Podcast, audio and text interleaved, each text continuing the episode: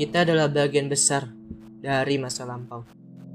Sebuah skenario canggih sudah berbicara banyak tentang eloknya peradaban, hilangnya sejuta kenangan, problematika rumit, ataupun pemecahan yang berujung sakit. Kita sudah dewasa, seharusnya. Kita sudah utuh, seharusnya. Banyak yang singgah dari sejuta cerita kita sampai-sampai jikalau direka kembali, rasanya berat untuk kita lakukan. Masa depan adalah misteri, masa depan adalah jalan yang harus dilalui. Walau janji sudah bertebaran pergi, tapi komitmen harus terus ditapaki. Pikiranku dilambungkan jauh, di tengah-tengah penyesalan, di tengah-tengah perdebatan panjang, di tengah-tengah sesaknya perceraian, di tengah-tengah perebutan singgah sana. Dan aku hanyalah pemuda saat ini.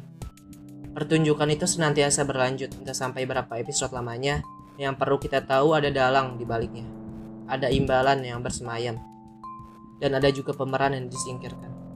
Kini, semua mata menyoroti kita tentang mencari sebuah jawaban dari diri kita adalah jawaban kosong tapi bisa dibangun.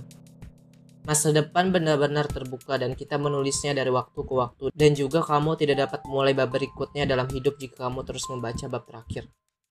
Kita tumbuh untuk menjalar ke depan bukan melingkar ke belakang. Setiap manusia diberi porsi yang adil 24 jam sehari. Hanya saja tergantung mereka. Bagaimana cara memanfaatkannya bagaimana cara mengolahnya itu urusan mereka. Ketika kamu menetapkan pikiran untuk mencapai sesuatu kamu harus memberi kesempatan dirimu sendiri untuk menyelesaikannya.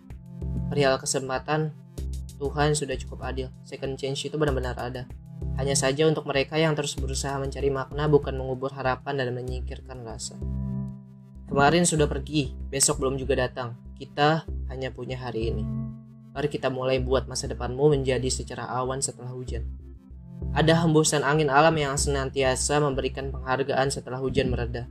Tapi jika sesekali kau merasa terluka, terbakar, dan lelah? Namun saat itu semua selesai, kau harus kembali lagi pada peraduanmu. Jangan biarkan kesempatan itu melewatimu begitu saja. Dua semesta menyertai, kembalilah, pulang ke pangkuan ibu negara minta restu padanya. Siapkan banyak ruang, korbankan banyak waktu, rancang rencana, dan jadilah besar bestari.